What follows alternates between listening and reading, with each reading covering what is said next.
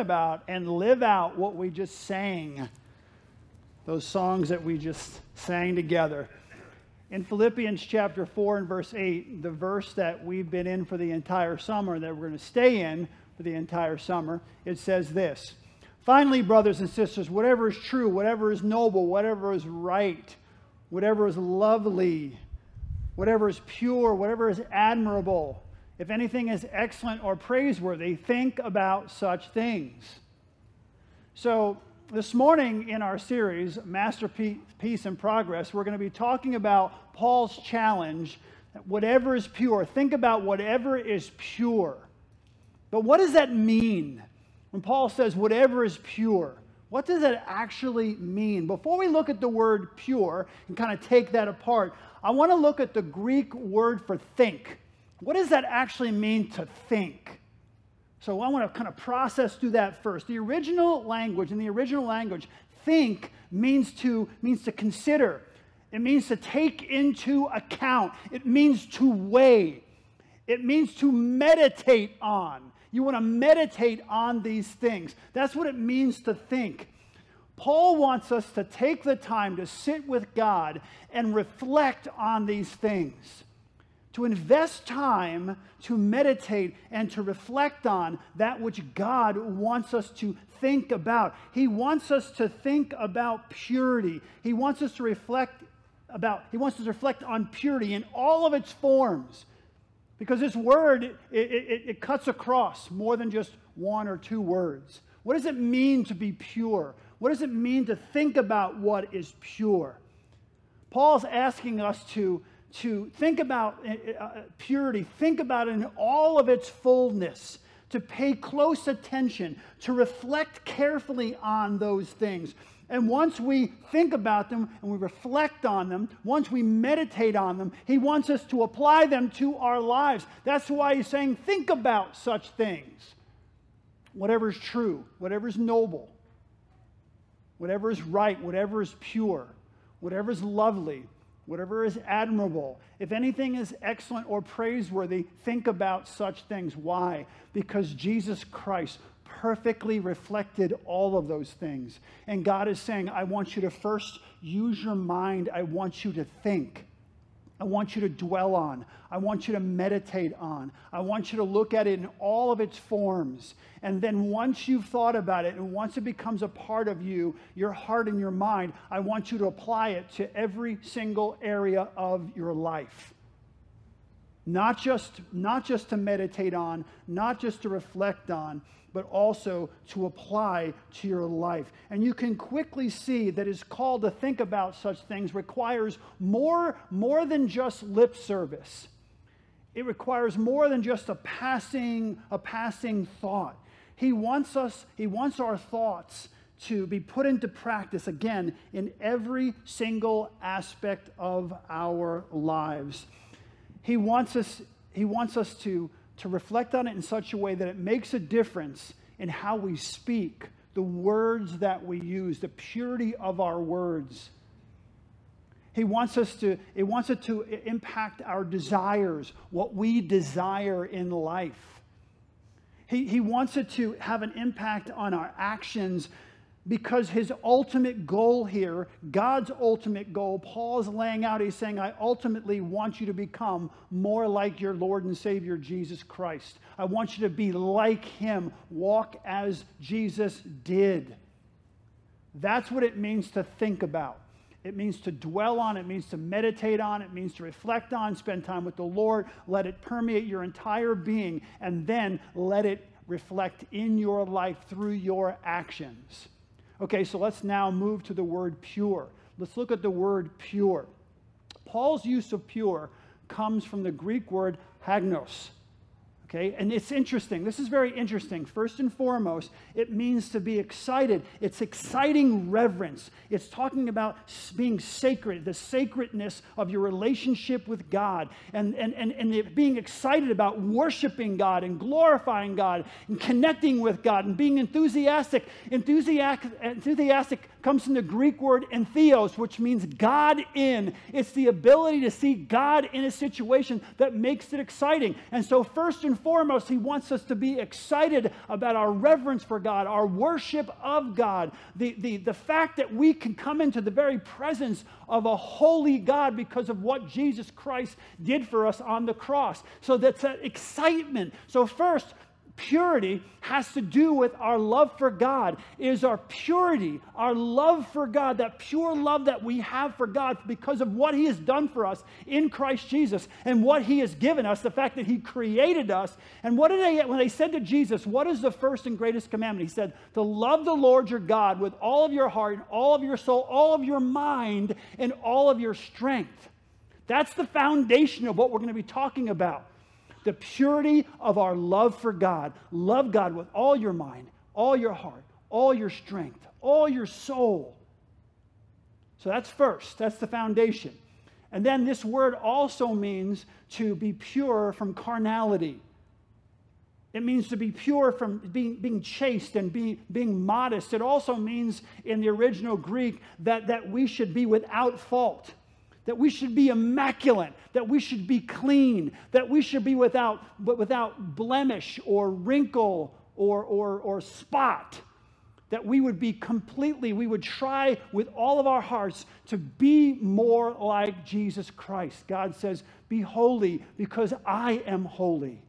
Your goal, my goal in this life is that we live our lives in such a way that as we get older, we become more and more like our Lord and Savior, Jesus Christ. So, as I was writing this, I was thinking, where else is this Greek word hagnos used in the Bible? In the New Testament, and then its reflection in the Old Testament in the Hebrew word that reflects the Greek word. Where is it? So I go, I've gone through a few scriptures, and I'm going to kind of read a few to you. In 1 Timothy 5.22, it says, Do not be hasty in the laying on of hands, nor take part in sin, the sins of others. Keep yourselves pure. That's that word, hagnos.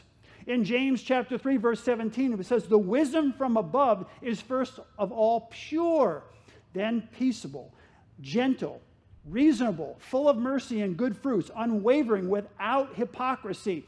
It's used in Romans chapter 4 in ver- um, chapter 1 and verse 4 to describe the holiness of Jesus, the purity of Jesus Christ while he was walking on this earth and the distinction, okay, that he has from all other people who ever walked the earth before or after him.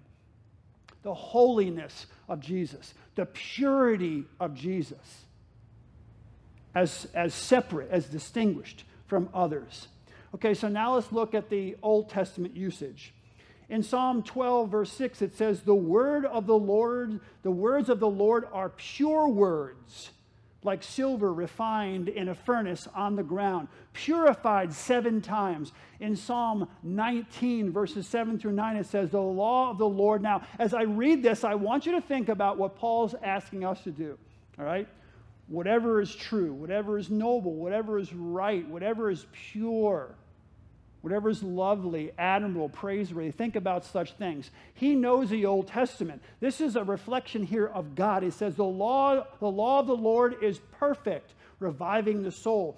The testimony of the Lord is sure, making wise the simple. The precepts of the Lord are right, whatever is right, rejoicing the heart. The commandment of the Lord is pure enlightening the eyes. The fear of the Lord is clean, enduring forever. The rules of the Lord are true and righteous altogether. I mean, it encompasses so much of what we're supposed to be thinking about. Think about such things. Why? Because it reflects God. It reflects God the Father and helps us become more like our Lord and Savior, again, Jesus Christ. In Proverbs 15 26, it says, The thoughts of the wicked are an abomination to the Lord, but gracious words are pure. The words that we use. In Proverbs 20, verse 9, it, sa- it says this Who can say, I have made my heart pure? I am clean from my sin. In Proverbs 21, 8, the way of the guilty is crooked, but the conduct of the pure is upright. So then, okay, we have that as a kind of a context, a foundation. So, how can we have a pure heart?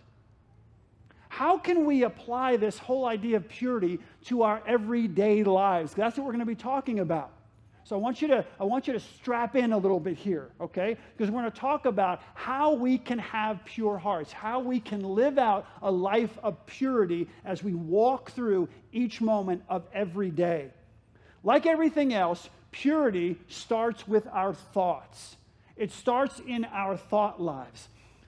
Even the slightest, the slightest deviation of purity in our thoughts and in our actions, okay, is impure in the eyes of God. We say that again. The slightest deviation in our thought life in our actions as see, is seen as impure in the eyes of God. This is why, this is the gospel. This is why Jesus Christ had to come to earth. God the Father sent God the Son to earth. Why? Because sinful men cannot be in the presence of a holy God. The moment that you think one, one just the slightest deviation from God's purity, okay, it's sin.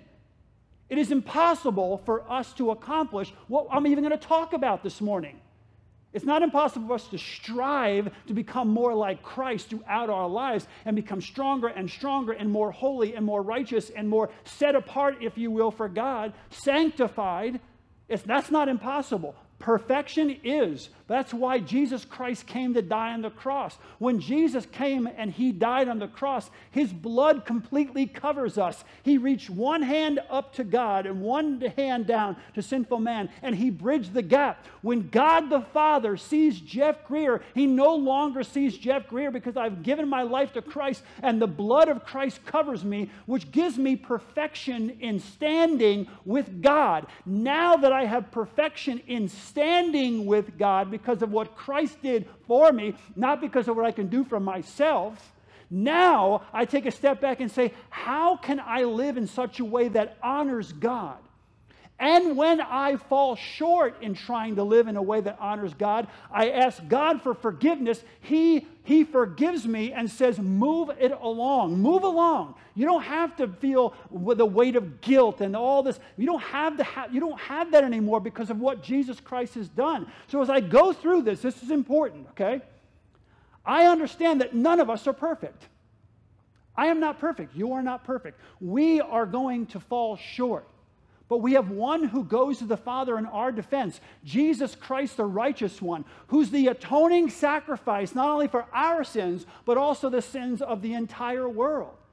It's not about me, hellfire and brimstone this morning, laying down the law to all of you sinners out there, of which I'm not one. I'm talking about the reality of my own sin, the reality of your sin, that we have Jesus Christ and we ask forgiveness, the Bible says that if we ask forgiveness, He is faithful and just and will forgive us our sins and cleanse us, purify us, purify my heart, is what we sang, from all unrighteousness. So we all have to be on the same page here. We are, if you ask Christ to come into your life, you are covered with the blood of Christ. You are perfect in standing with God. Now, now, the question is how are we trying, how are we desiring to live our lives? That's the question. What are God's expectation when it comes to purity? Whatever is pure, think about such things. What is he talking about here? First, our intense intense love for Him, the purity of our love for Him. And then, secondly, he goes on to talk about moral purity. Moral purity. Hagnos talks about moral purity. In an age where sexual immorality is basically encouraged, applauded, and then basically promoted at every turn, if you're a follower of Jesus Christ, you need to focus your attention and you need to try with all of your heart to seek moral purity in the way that God has outlined it in His Word. That's our goal. How has God, what has God said? How has God laid this out in His Word? And we need to strive to be obedient to the Word of God in this area, in a culture where it's, it's, just, it's just everywhere. And it's encouraged and it's promoted and it's celebrated everywhere. But what does God's word say? In 1 Timothy 5 2, it says this. And now, before I get into that, Paul writes this to Timothy. Timothy's a young man. Paul knows where he's sending Timothy. Paul is sending Timothy into places where the culture at that time, okay, is just they have gods and goddesses where they worship by I'm there's kids here, but they, I won't get into all details. But they worship by acting out in certain behaviors. That's part of the worship of their gods. So this is where he's being sent. The whole culture is like, what are you talking about? This is how we live. So Paul says, I want you to go out there. But here's the instruction he gives to Timothy.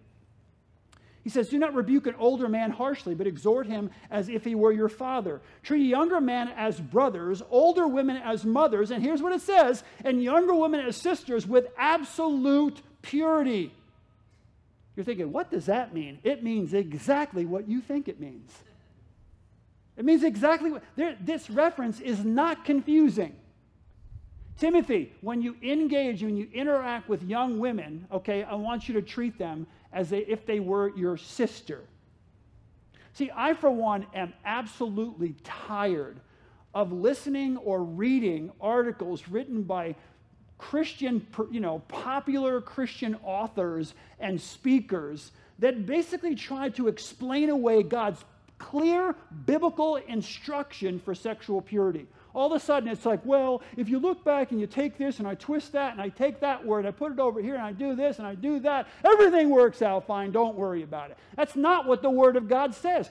Whatever I say this morning, however I describe it, it pales. I fall so short of what the Word of God, the description of how we should live our lives, exactly what it says. I cannot give you the depth of how the Word of God describes the purity and holiness that we should have before God. So, whatever I'm saying, add about a thousand percent to it. And I, for one, am just sick and tired of reading articles. When you read things by these popular, some of these popular authors and popular speakers, really don't, please use the mind that God has given you, okay? The Word of God is the Word of God. No matter how they try to twist it, it's true. I shall read it again. Do not rebuke an older man harshly, but exhort him as if he were your father. Treat younger men as brothers, older women as mothers, and younger women as sisters with absolute purity. I would argue that the 21st century church is not, is not pure. Worse, my, my, my concern is they have no desire for purity. That's really what I'm talking about this morning. This isn't about this isn't about me falling short and what I think and whatever else. Not about you falling short throughout your life and some of the things that you you do and you ask for forgiveness. That's not what we're talking about here. I'm talking about the desire in each of our hearts to try to live up to God's moral purity, to live up to it. Here's the thing. God's, I can't reach that high. God's standard for purity is so far beyond here. The bar is here. I want to strive to try to achieve what God has called me to. We then, through our writing and interpretation and misrepresentation, put the bar way down here. We're to be conformed to the image of Christ. Jesus Christ is not way down here.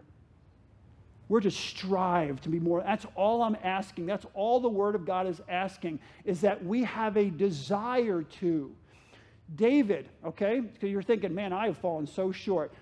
David, King David, fell with Bathsheba. Man, he's called a God, man after God's own heart, even after what he did with Bathsheba. You know why? Because he wrote in the Psalms, Have mercy on me, O God, when he sinned, he didn't go, Hey, I'm the king. What's the big deal? It's, you know, hey, boys will be boys. You know what I mean? He said, Have mercy on me, O God, according to your unfailing love, according to your great compa- compassion. Blot out my transgressions. Cleanse me from my sin and my iniquities. Against you, you only have I sinned and done what is evil in your sight. So you be proved right when you, when, you, when, you, when you speak and justified when you judge. I mean, he was broken he recognized what he had done and he was broken about what he had done. He wasn't like, well, you know, I'm the king. That's the way it is. God wants us to have a desire to be holy. And when we fall short, he wants us to acknowledge us as we fall short. He wants us to acknowledge it, ask forgiveness so that he can be, we can be forgiven and we can continue to move forward. You know, after having some discussions with many Christians, and leaders about drunkenness and foul language and um, sexual behavior and on and on and on. I honestly often will say to the person I'm talking to, So I'm confused. If everything that we're talking about is okay, well, why did Jesus Christ have to come and die?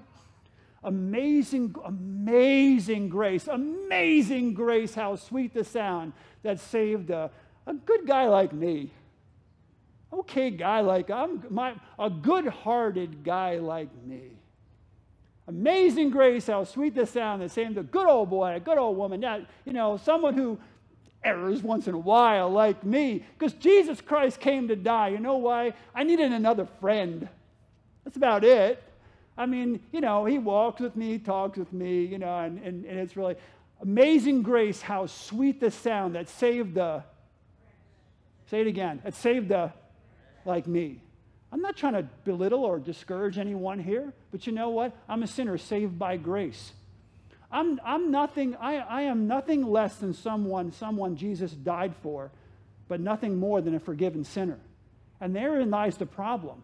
It's the lack of desire to even acknowledge that we fall short in these areas and to rewrite God's word. I want to be, I want to be absolutely clear this morning.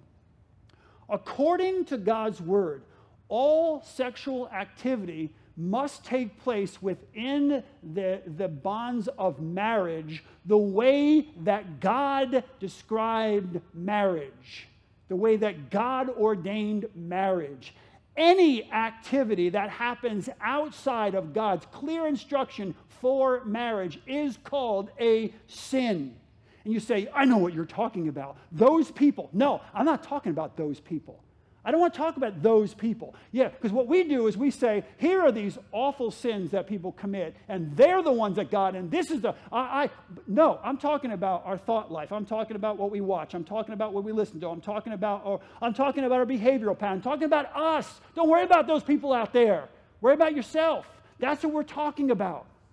We need to understand. We need to come clean. We need to live our lives in such a way that honors God. And we need to recognize that anything outside of God's clear instructions for that behavior is called a sin and not candy coat it and not blame somebody else and not say, well, I'm not as bad as so and so. That's not what we're talking about. We're talking about moral purity, perfection here. We're all going to fall short. When Paul says, whatever is pure, think about such things, he actually means it.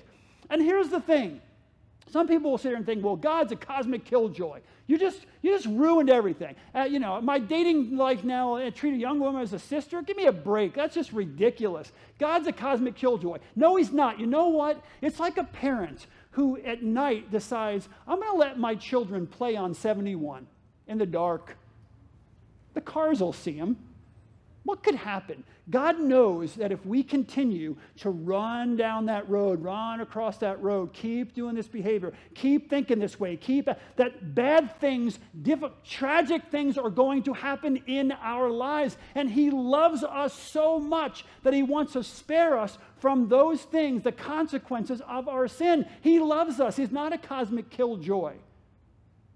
And the cooler thing about this whole deal is, even when we fall short, even when we fall short, even when we, ch- when we choose, when we know what's right, and we choose to do what we know is wrong, God still, when we ask for forgiveness, when we repent and ask for forgiveness, He still forgives us.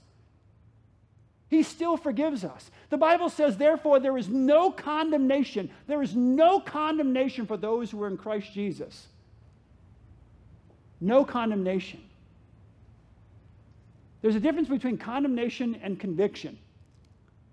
The enemy wants you to feel condemned, and once you've done something, you're done. How can you call yourself a Christian? You, if you were, you knowingly did that, and, and you know it was wrong. The pastor just talked about it, and now you went and did it. How can you condemn, condemn? Therefore, there is no condemnation for those who are in Christ Jesus. Why? Because when He came and died on the cross, I said it. He covered you with His blood. You are perfect in standing with God. What the Holy Spirit does is, when I mess up, when you mess up, He convicts us we repent once we're convicted.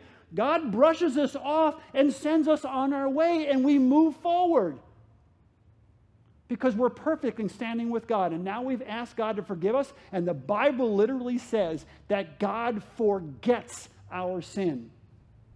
As far as the east is from the west, He separated us from our sin. He chooses, He can do this, we can't. He chooses to forget what we've done when we ask for forgiveness. That's how awesome it is to be a follower of Jesus Christ. I'm going to go back to then our first purity, which is our love for God, our pure love for God. Why? Because of what I just described to you. That's how awesome He is. That's how amazing He is. That's how amazing His grace is. So when Paul says, think about whatever is pure, he actually means it. In Ephesians chapter, chapter 5 and verse 3, it says this but among you, there must not even be a hint, a hint of sexual immorality or any kind of impurity or greed. Greed meaning also, there's a few, few definitions of this word greed. One of them is being sexually greedy. I want this person, I want that, I want, I want. It's that kind of greed, and it goes beyond that. Because these are why. Why does he say not to do this? Because these are improper for God's holy people. Be holy because I am holy. But I'm going to say, I'm going to keep saying this. And when I tell you this, Paul says, I, I tell you, the Bible says, I tell you this so you will not sin. Doesn't end there. But if anyone does sin, we have one who goes in the Father in our defense, Jesus Christ, the righteous one, who's the atoning sacrifice for our sins, not only for ours, but also the sins of the whole world. Amazing grace, amazing grace, how sweet the sound that saved a wretch like me. Listen, this is important. If you, if you, if you start with a desire to please yourself or to how do I describe this? If you start with a desire to please yourself or uh, your rights to fulfill your own desires, if that's what's first and foremost in your mind, you will never, ever understand nor fulfill what Paul is calling us to do. And that's, that's a lot of what's going on right now. It's first about myself, pleasing myself, or my right to fulfill my desire. If that's most important, you're never going to fill what God has called you to be. The challenge to be pure, to think about whatever is pure. Saying to yourself, well, see, Pastor, come on. God is love, and, um, and God wouldn't, doesn't God just want me to be happy?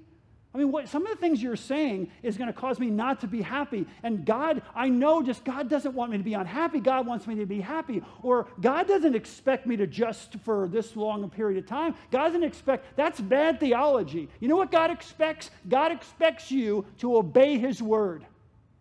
God expects you to be holy. Holiness will make you happy. Holiness will bring peace, joy and contentment to your life. God wants you to be obedient to Him because He knows that's the best life to live and that will bring you all the desires of the human heart. Stepping outside of the bounds of what God has called us to do will not make us happy. It will ultimately lead to misery and suffering and death, spiritual and physical death sometimes. But if your greatest desire, so if you start out with yourself and fulfilling your own desires, and that's, the, that's your starting point, you're going to be in trouble. But if you start out by saying your, your desire to love God with all of your heart, soul, mind, and strength, your greatest desire is to please God, to worship God, to glorify God, to be sanctified, to be, to be set apart, then you have a chance. Each of us have a chance to fulfill this exhortation. We have a chance to live up to and try to aspire to and try to complete and, and fulfill what God is calling us to do here. Here, here's another thing the idea, this is so important. The idea that if you're consu- confused about your sexuality or that, that, that you have a desire to, for someone else, that you would love God that you, the purity of your love for God would be so great that you would abstain and not, not act out upon those things in our culture is completely ridiculous. It is absurd. It is unacceptable in our culture. The idea that I would love God, my love for God would be so great that I could that could overcome my desires for this or my desire to do that or my uh, I'm confused about this that I that the idea that I love God so much that I don't act out on those things in our culture is completely ridiculous and we're buying into it. I mean, we we come to church and we talk about this amazing God and the power of God and the transforming uh, ability of God in our lives. But then we just we just surrender to what we hear. That, what you're talking about, Pastor, is a joke. It's impossible. It doesn't make any sense. It doesn't make any sense to those who are not seeking out the purity, the, the holiness of God. And the reason our culture doesn't accept it is because we live in a generation that, that hears with their eyes and thinks with their feelings. We don't seek out the Word of God. Remember what I said earlier Hagnos, first and foremost, means the purity of our love for God. Loving the Lord God with all of your heart, with all of your soul, with all of your mind, with all of your strength. And that foundation allowing you to overcome all these other desires that may be pulling on you, the temptations that may try to pull you away. Even among God's people, Paul's exhortation here is hard to accept. It really is. It's hard to accept. But I want you to think about, I want you to remember something. We've talked about this over and over again. Colossians chapter 3, verses 1 through 3. I'm going to read it to you, and I want you to listen very carefully. Since then, and if you're a follower of Jesus Christ, I really want you to listen. If, you're, if you say, well, I'm just here kind of checking this out, totally fine. Keep checking it out. We'll talk more. But if you're a follower of Jesus Christ, I want you to hear again what this says. Since then, you have been raised with Christ.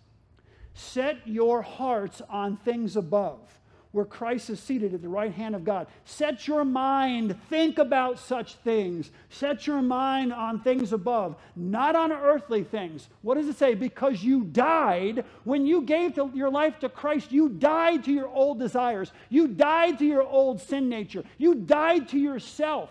You died to what you, when you died to those things, and your life is now hidden with Christ in God. What did I say? His blood covers you. Your life is hidden with Christ in God. Praise God for that.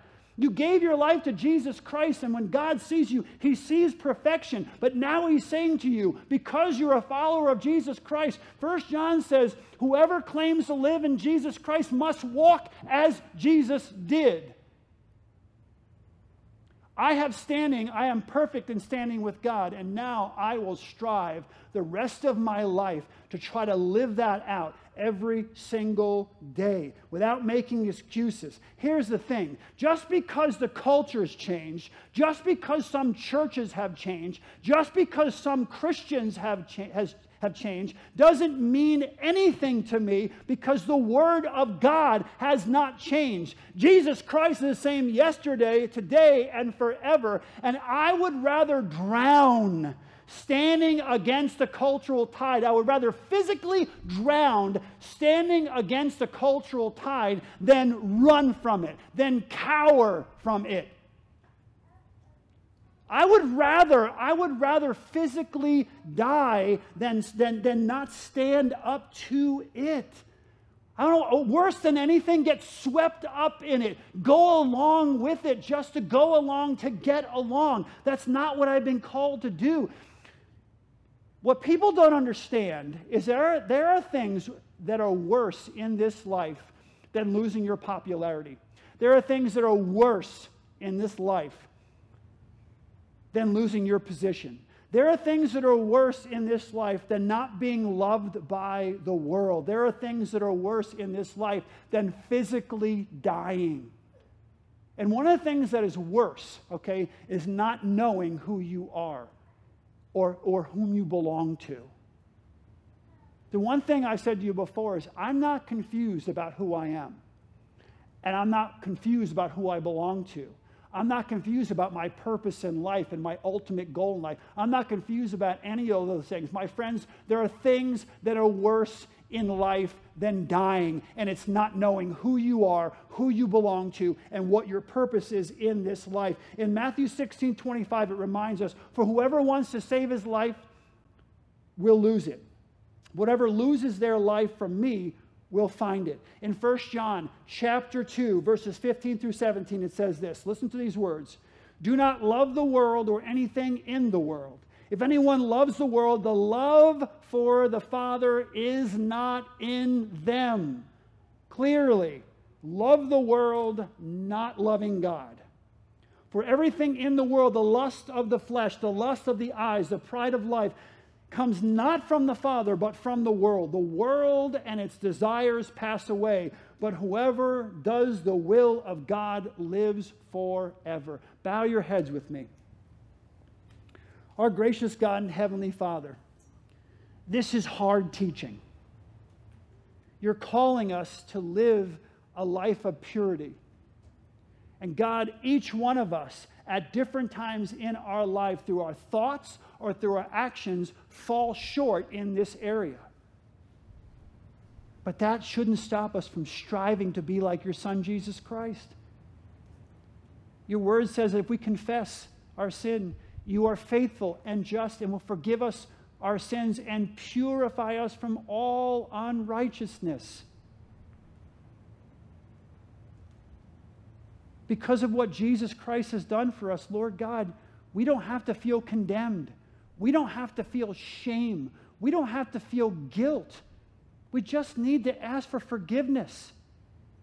But Lord God, may we not pretend that what we're doing isn't a sin. May our desires be for purity and holiness, not for compromise.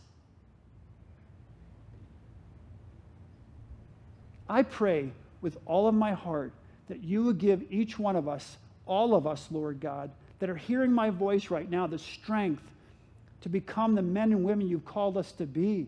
God, if we've fallen short, may we ask for forgiveness and then move on and become that man or that woman. If we're struggling right now, Lord, if we're, if we're about to make maybe a decision that we shouldn't be making, if we're engaging in behavior that we shouldn't be engaging, I pray that you would help us to draw back from that and start walking a path of righteousness and holiness and purity. That we would encourage one another, support one another, strengthen one another, love one another through this, Lord God. May you be glorified through our lives. And it may, may it be our desire to worship you in holiness and truth. May it be our desire, Lord God.